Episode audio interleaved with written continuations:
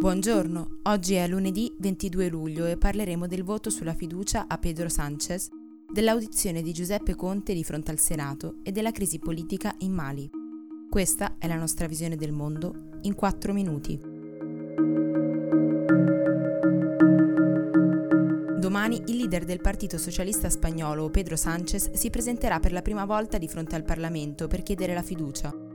Alle elezioni dello scorso 29 aprile il Partito Socialista aveva vinto, ma senza ottenere la maggioranza dei seggi. Da allora la Spagna è senza un governo. Se Sanchez dovesse fallire, le forze politiche avrebbero altri due mesi per trovare un accordo prima che il Re sciolga le Camere e indica nuove elezioni. Fino a ieri i socialisti e la sinistra di Unidas Podemos, guidato da Pablo Iglesias, non avevano trovato un punto d'incontro, principalmente a causa della disparità di forza tra i due partiti. Il Partito Socialista, infatti, che ha 123 seggi, pretende di scegliere tutti i membri del governo senza concedere nulla a Unidas Podemos, che ne ha solo 42. Proprio questa domenica però El País ha riportato che Pablo Iglesias sarebbe disposto a farsi da parte in favore di un esecutivo progressista a guida Sanchez.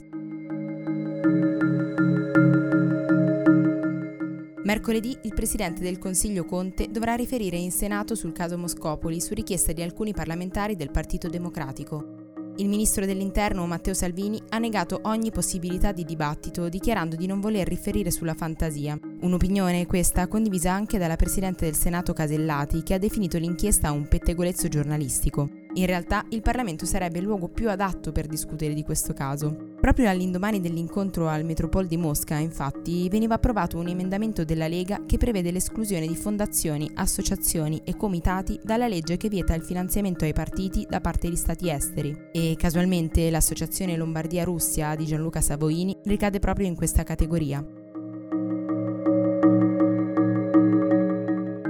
Lo scorso martedì gli Stati Uniti hanno inserito Ali Maichu e Bahar Moussa, due leader maliani di un gruppo islamista vicino ad Al-Qaeda, nella lista dei terroristi internazionali. Le milizie jihadiste da tempo hanno assunto molto controllo nel paese, specialmente dopo l'inizio della guerra civile nel 2012 e hanno sfruttato le rivalità etniche per potenziare il reclutamento. Gli attacchi da parte di milizie separatiste e islamiste sono quasi quotidiani e colpiscono migliaia di civili. Le stragi più violente si sono verificate a marzo e a giugno di quest'anno. Solo nel 2019, infatti, sono fuggite dai loro villaggi oltre 200.000 persone, sei volte in più rispetto all'anno precedente, e negli ultimi sette mesi oltre 600 civili sono stati uccisi. Quasi 550.000 persone infine hanno urgente bisogno di cibo e oltre 900 scuole sono state chiuse.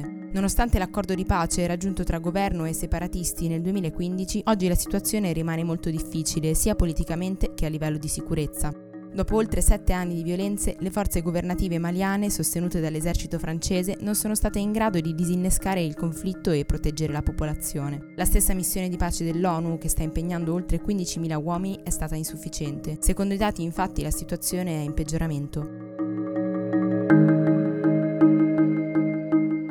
Per oggi è tutto. Da Antonella Serrecchia e Rosa Uliassi, a domani.